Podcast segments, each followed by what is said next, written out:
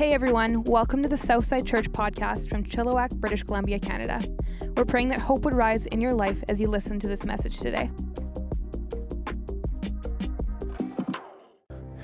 Sometimes when I'm in the gym and I'm trying to lift a weight or do more reps than I've done in a long time, I, I paint a scenario in my head where my family is depending on me to lift that weight. So let's say I'm doing bench press and I want to lift a weight that I haven't lifted uh, before. What I'll imagine is I'll imagine that Corinne and I were on a walk and we got caught in an avalanche and we're trapped. But above us is a tree, and if I can just lift that tree, I can pull Corinne out of there and bring her to safety. Coincidentally, the weight of the tree that I need to lift is the exact weight that I'm trying to bench. Or if I'm trying to do bent over rows, more reps than I've ever done before, what I'll do is I'll imagine that our whole family w- went for a walk and everybody except for me slipped and fell into quicksand. And I got to lift them out one by one by one by one. And some of them are really clumsy and they keep falling back into the quicksand. So I just got to keep lifting. And I understand in the back of my head that at the very end of the line, the last person that I'm going to lift is my grandson, Noah. So I got to get the reps or I'm not going to get to Noah. Or if I'm trying to do one more chin up, I'll imagine that I went for a walk with Tori and Emma, and we fell into a hole that some bad guys dug. Who are these bad guys? I don't know. They're just bad. They're bad guys, okay? And we fell in there, and the bad guys are gonna come back any minute. And I need to pull myself out of that hole so that I can get Tori and Emma to safety. Now, you might think that at this point I'll say, I know it's kind of weird, but I'm not gonna say that because it's actually not weird. I'll give you three reasons why it's not. Number one, because you do it. If you spent some time in the gym, you've done that. Number two, because it works. And number three, it actually illustrates a really important spiritual and human principle that our greatest strength is displayed when we act on behalf of others. Our greatest strength is displayed when we act on behalf of others. Jesus talked about it a little bit in the Sermon on the Mount. In Matthew chapter 5, he said, You are the salt of the earth, you are the light of the world. And then he looked collectively at the church that he would establish, and he said, You are a city on a hill. I want you to think about that because it's really, really important. See, I believe, I know that we are about to enter into a time of revival in our world. And if you ask me to give you the one clearest reason why, I would say this because in my lifetime, we've never needed revival more than we need it right now. And I really also believe that for me, and for you and for us collectively, God is going to place us right in the middle of that revival. That we are going to have an opportunity to be the salt of the earth, which is really a big deal. Because I want you to think about that just for a second. Maybe you've heard before that salt is a preservative, that's important, but salt is also flavorful. And I believe over the last 12 months, there's a lot of people that are starting to find life as anything but flavorful, as completely bland. You know what I mean? Like I heard this week that somebody was comparing 2020 to 2021 and they said man the only difference i can find between march of 2020 and march of 2021 is now we have toilet paper but everything else is exactly the same there's no movement and we're sitting alone wondering you know when is life going to get exciting again isn't there more to life than what we're living and I believe that God is going to call you and me to be the salt of the earth, to bring flavor, to tell them that there is a Savior named Jesus, and He wants to change you so much from the inside out that regardless of the circumstances around you, you are going to find life flavorful. You're going to find life good because it's going to start from the inside of who you are. And number two, we're going to have an opportunity to be the light of the world. I think for the last 12 months, there's a lot of people feel like they're wandering around in the dark right now. And with darkness comes uncertainty and fear. I mean, like, we never know. What, what's it going to be? Like, what's controlling our lives today? Is it sickness? Is it quarantine? Is it lockdown? Is it vaccines that might work or might not work? Like, it really feels sometimes that we're wandering around in the dark. And I think we have the chance to be the light of the world. And we need to tell them about a God who actually stands above and beyond all governments and all viruses and all vaccines and all lockdowns and all restrictions. And he has a plan, a certainty for you that even when your life feels out of control, that our God is completely and totally in control. We get to spread that message. And we get to be a city on a hill. Like us as a church together, we get to be a city on a hill. Isn't that an interesting concept? Like imagine first century travelers wandering around uncertain of where they are. And night is coming with all the dangers that come along with the night. And they're completely lost. And they come over a rise, and all of a sudden they see in the distance a city on a hill, and they realize that they're going to go from lost to found. See, I think for a lot of people in our world today, they feel completely lost. It's been a weird 12 months because so much of what we define ourselves by has been stripped away. Like there's some people, uh, you, you, you define yourself by the amazing job you have and the position that you find yourself in, but maybe over these last 12 months, that's been stripped away. Or there's some people that maybe you define yourself by the amount of money you have and the amount of purchasing power that you have and the things that you can buy. But what's amazing over these last 12 months is for so many people, that's been stripped away. Or, or maybe you find your identity in your physique, you know, and you, you like to go to the gym and just show off that you're just strong and, and, and ripped and muscular. And, and that's really interesting because for a lot of people over the last 12 months, you can't even go to the gym. And if you can go to the gym, you have to wear a mask so no one knows that you're the cool guy with a great physique. And so all of a sudden, over these last 12 months, all these things that we identify with, all these things that we use to define ourselves, to elevate ourselves, are gone. And it's just down to us and who we are. And we're feeling lost, wondering where our, our identity is going to come from. And we get to be a city on a hill that says, you know what, even if you've lost your way, God has never forgotten you. God is with you. And you know what? Who you are matters way more than what you do, anyways. So I'm so excited for this revival that's coming. I'm so excited that we get to be right in the middle of it, that individually we get to be the salt of the earth and we get to be the light of the world, and collectively we get to be a city on a hill. I'm so excited, but there's one thing that I want to mention. We talk about the world has gone through a tough 12 months, but the truth is, you have too. Like you're a part of the world, right? I'm a part of the world, right? And this has been a hard 12 months on us. Because if you read very carefully in Matthew chapter 5, you will hear that Jesus says, You are the salt of the earth, but if the salt loses its saltiness, what good is it? It's not going to bring any flavor. You are the light of the world. But if you cover that light, what good is it? In other words, you're not going to bring certainty and strength to anyone. And collectively, you are a city on a hill, but if you hide that city on a hill, what good is it? How is it going to make lost people found. And so I guess for me today, I want to address that because I do believe there's a revival coming. I do believe that we get to be blessed and be right in the middle of it. But I want to answer the question that says this What do I do if I feel like I'm supposed to be the salt of the earth, but I don't feel very salty? What do I do if I feel like I'm supposed to be the light of the world, but I don't feel very radiant? What do, what do I do if I feel like we're supposed to be a city on a hill, but I feel like we're all wandering in our own direction and the city has been abandoned and it's hidden? What do I do then? And I think there's a real specific answer for you. And to give it to you, I'm going to go back a little bit. I want to go back to River Glen Elementary School in Red Deer, Alberta. And you got to know something about River Glen Elementary School in Red Deer, Alberta. At River Glen, we looked forward to grade four. Grade four was a big deal. If you were in grade one, grade two, or grade three at River Glen, you couldn't wait to get into grade four because on the last day of grade four, you went on the big annual field trip to Fort Calgary. All the other grades stayed behind, and the grade four class went down to Fort Calgary amazing. We just knew that when those grade four students got back and got on the buses to take us all home, they would often come with like these little paper bags filled with old fashioned candy like taffy and peanut brittle and these little jawbreakers. And, and the ones that I found the most fascinating were like l- licorice, but shaped like a twig off a tree. I just thought that was so amazing. And I remember uh, sometimes the grade four students would get on the bus and they would share their candy with the other students. But when I was in grade one, grade two, and grade three, no one really shared anything with me on that bus, okay? But I didn't care because I knew my time was coming. I knew one day I was gonna go to Fort Calgary and I was gonna get some of those licorice sticks for myself. So stoked. So finally, we get to grade four. There was 100 grade four students in River Glen. We were split into four different classes. Uh, my class was taught by a guy by the name of Mr.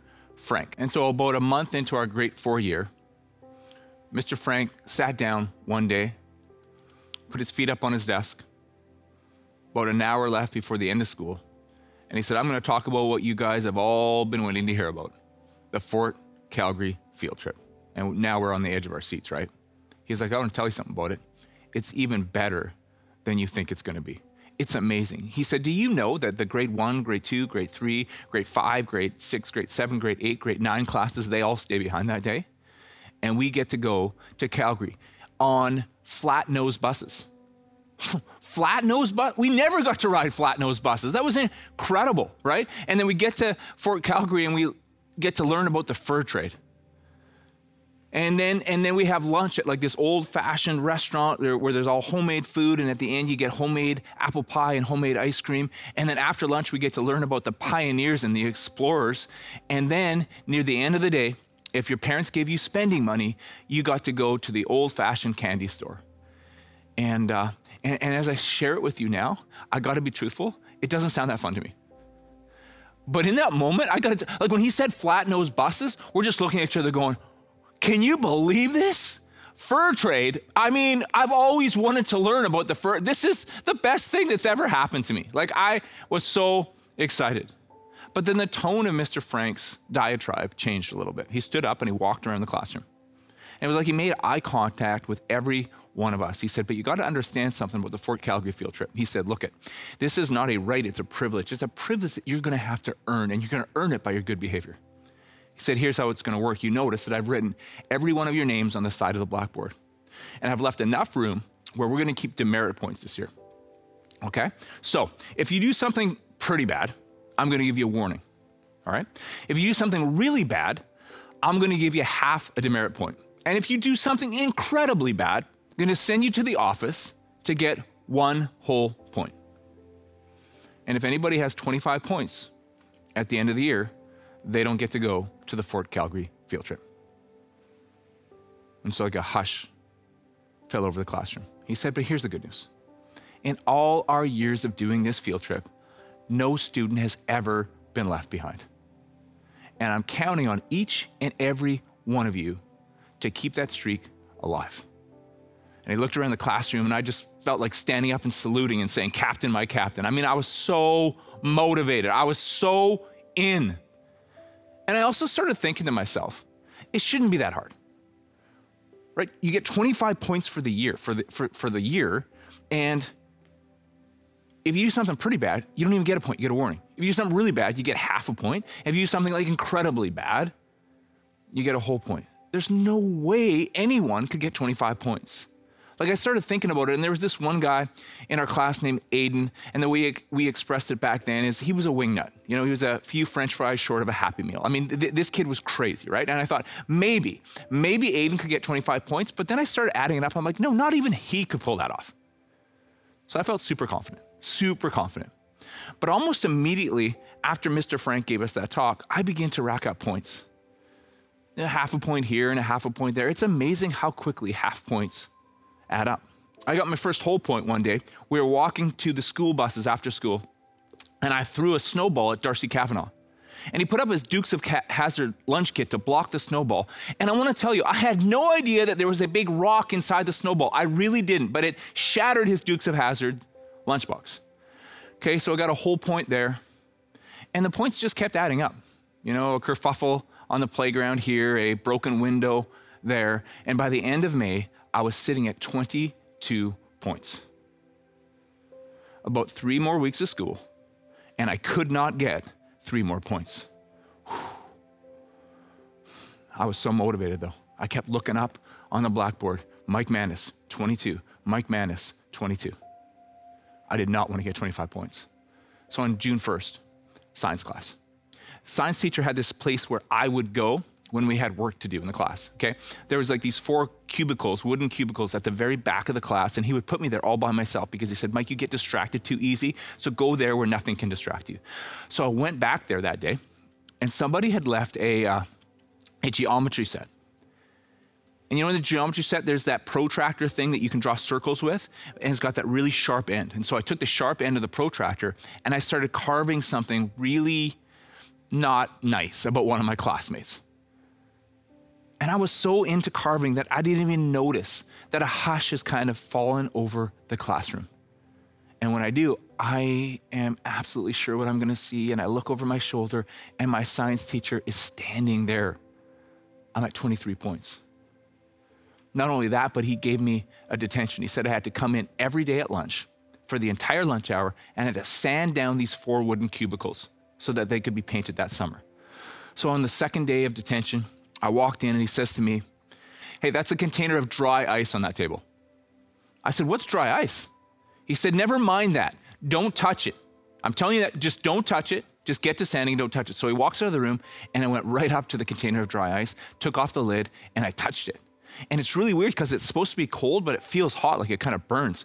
And so as I was going in for well, like one more touch just to see exactly how it felt like, my science teacher comes walking back in the room. Well, now I'm at 24 points. And it's like June 1st. So I lasted two more days.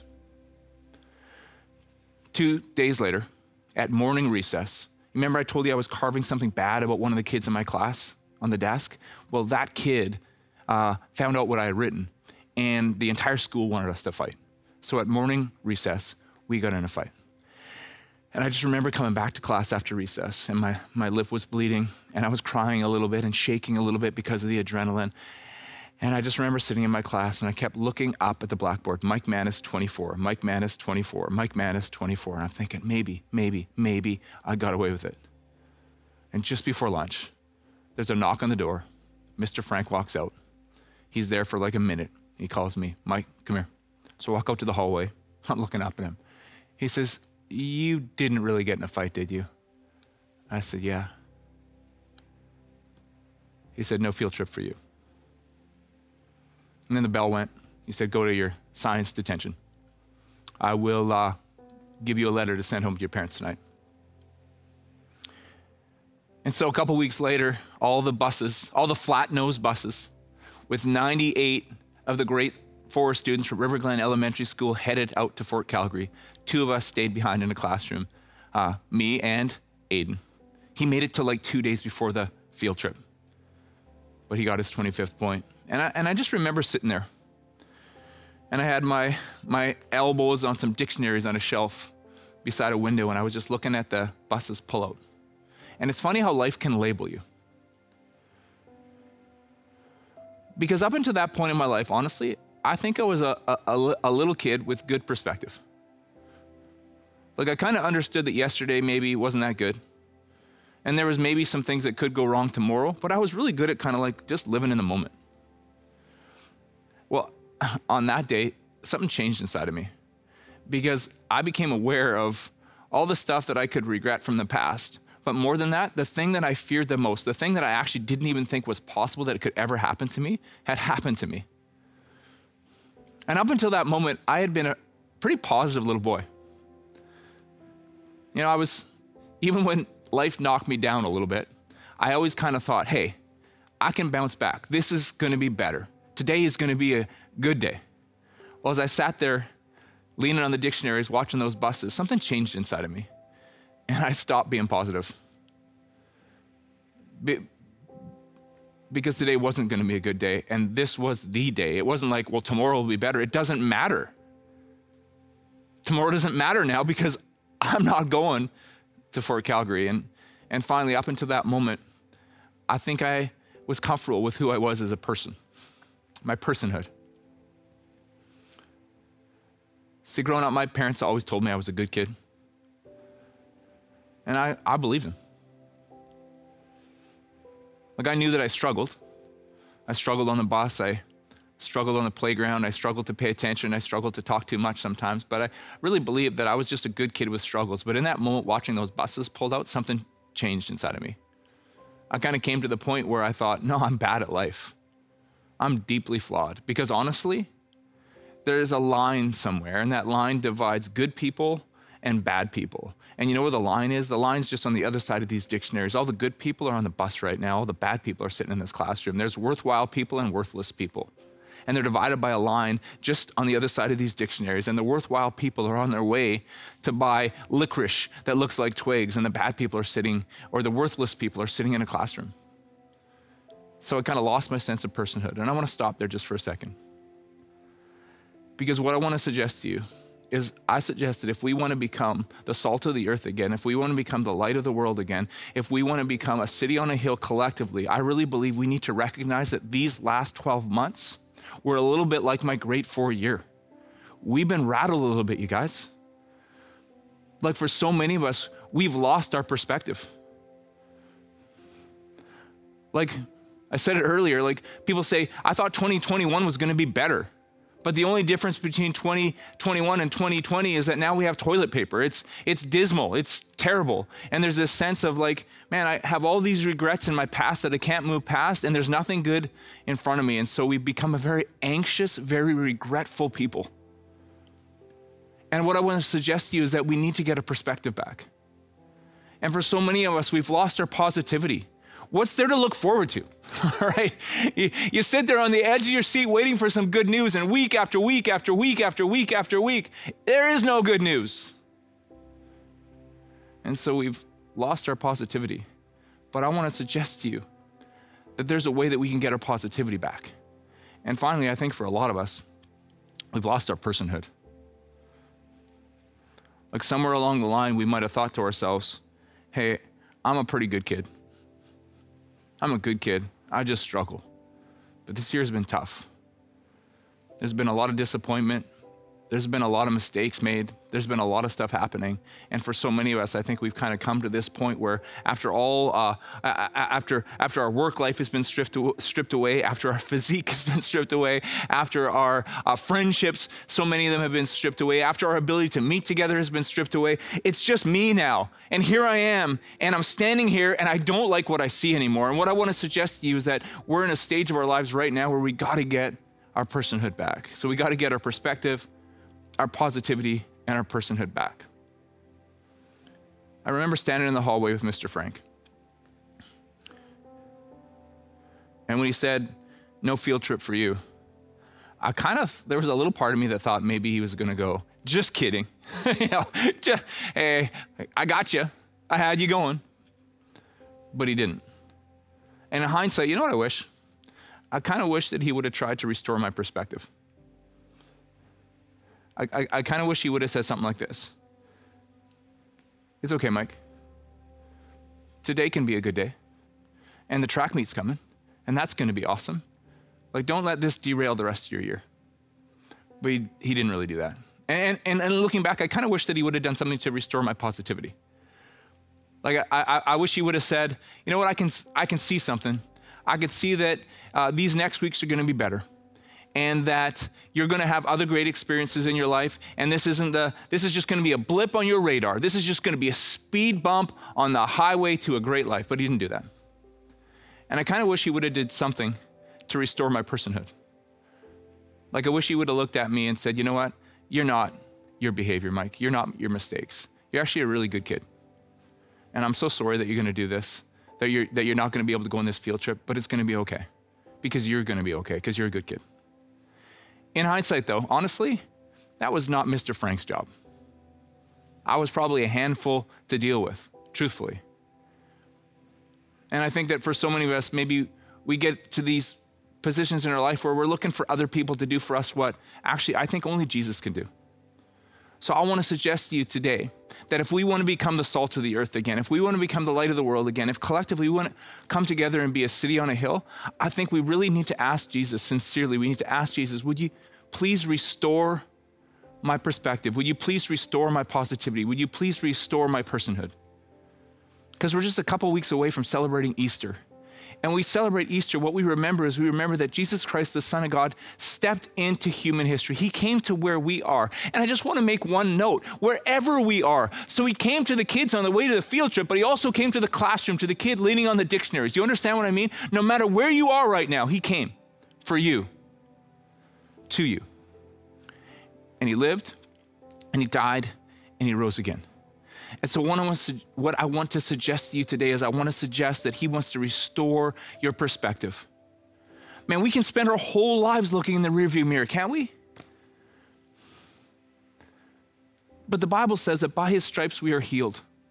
So, even those bad things that happen to us, He can begin to heal them if we ask Him. And, and that because he died on the cross. His blood covers our sins so that we can be forgiven. We can get past our past because of Him. We don't have to live there.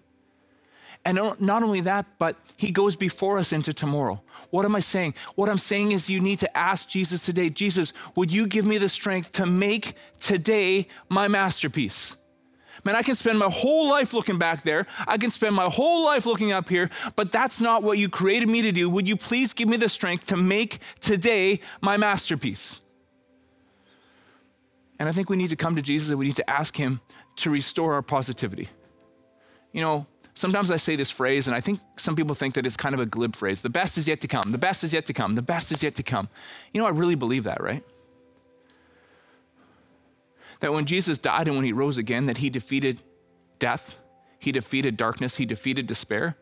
So, on a macro level, I believe that um, this earth is just the beginning that we have eternal life to look forward to. But on a micro level, I keep thinking to myself that Jesus told us to pray this way. He said, Heavenly Father, may your kingdom come.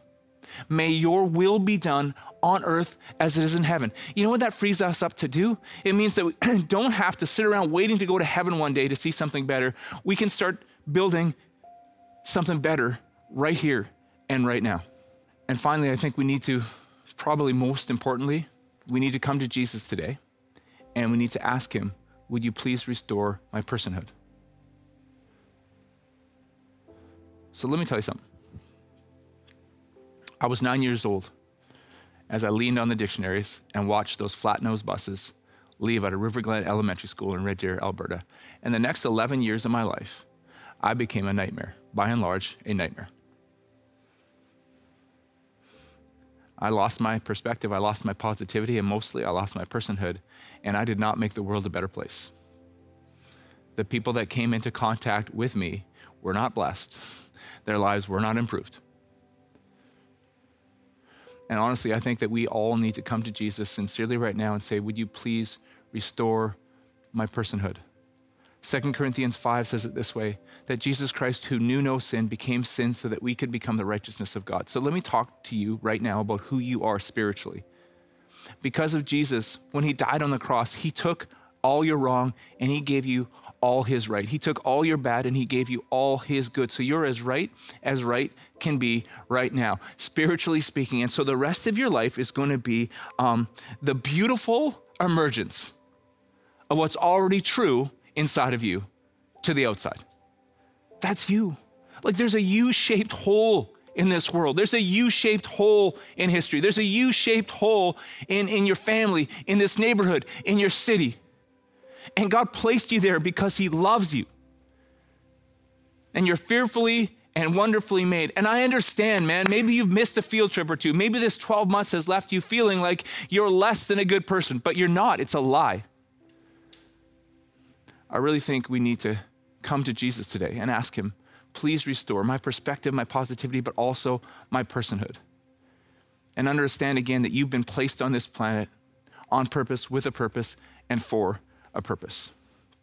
So, how do we do that? I've been thinking a lot about that this week.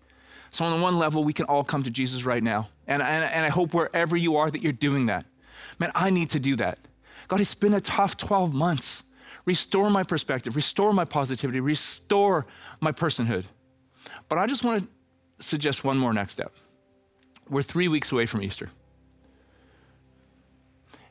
Here's what I want to suggest. I think what you need to do is you need to make it a priority to be a part of our Easter experience this year.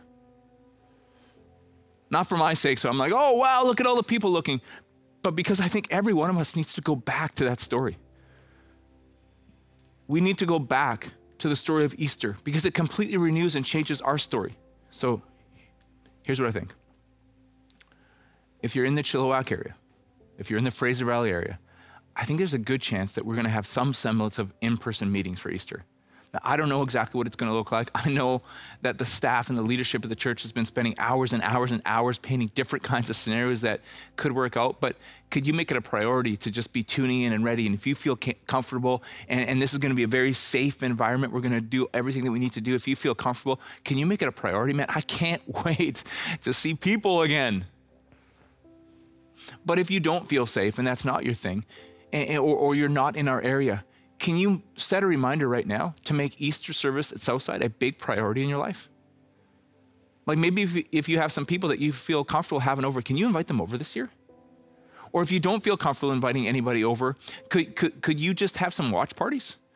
Where there's a bunch of you in different places watching this and, and being reminded again that because of Jesus, our story is utterly and completely, totally changed.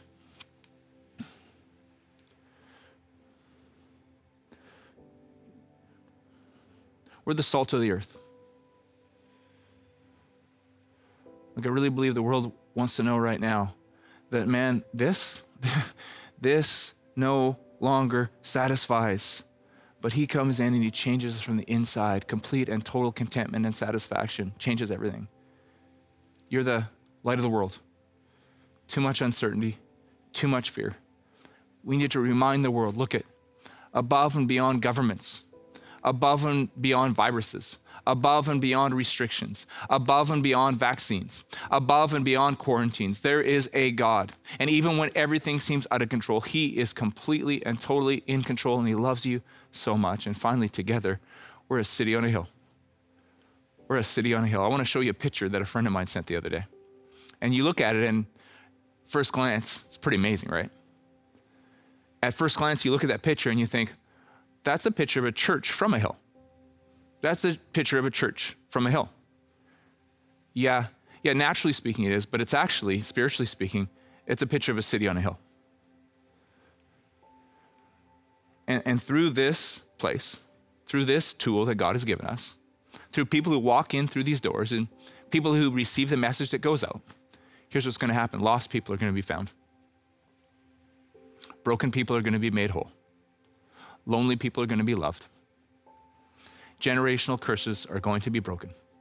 And we're going to be able to look each other in the eye, physically or virtually, and say, oh, yeah, the best is yet to come. So, as I close today, I just want to ask you a question. The story of Easter is so amazing, but it's also really personal. So, I have a question for you. Have you ever accepted everything that Jesus purchased for you through his life and his death and his, and his resurrection? that He wants to give you a new sense of perspective where you can just make today your masterpiece. You can move on from the past and stop being anxious about the future. He wants to give you a renewed sense of positivity that you know that over and above all of the stuff that we see and all the stuff that we worry about is a God who is so for you and He loves you so much and He's got you. He's got you. He's with you right now. And finally, He wants to renew your sense of personhood. He loves you so much that He died for you. Honestly, it'll change everything. So, if that's you and you've never invited Jesus to play that role in your life, I want to give you the opportunity to do that right now. So, I'm going to pray out loud, and you can pray wherever you're at, whenever you're watching this. Pray along with me, please. Dear Jesus, thank you. Thank you that you came and that you died and that you rose again for me. I pray today, Jesus, that you would be my Savior, in other words, that you would just get me past my past, move me past my past, and you would also be my Lord. I trust you. I trust that you got the future in your hands too, and you got me in your hands, and you love me so much. Give me the strength to follow you one next step at a time, to tell the story that you created me to tell. Thank you, thank you, thank you. In your name, I pray. Amen. Man, if you just prayed that prayer for the first time, I'm so stoked. I'm so stoked. It's been a tough 12 months, but I'm telling you, this is a big, big moment. I'm so proud of you. Hey, we want to support you in this. So if you don't mind, if you could text the keyword life, see how I'm texting right now? I'm not really texting, anyways, it doesn't matter. Uh, just text the keyword life to 604 670 3040. And now to everyone else. You're the salt of the earth. But if the salt loses its saltiness, what good is it? You're the light of the world. But if you cover the light, what good is it? We're a city on a hill. But if you hide that city, what good is it? See, I told you, after that moment of leaning on those stupid dictionaries, the next 11 years of my life, I was a nightmare. We're the opposite. We're the opposite. We're coming to Jesus today. We're asking Him to renew our perspective, our positivity, and our personhood. And there's a revival coming. And here's the thing God's going to give you the strength to be right in the middle of it. Can you believe it? I love you guys. We'll see you next week. Thanks again for listening. To hear more messages like this one, make sure to subscribe and check out our podcast channel for past episodes. And to stay up to date with all things Southside, follow at Southside underscore church on Instagram. We love you guys. The best is yet to come.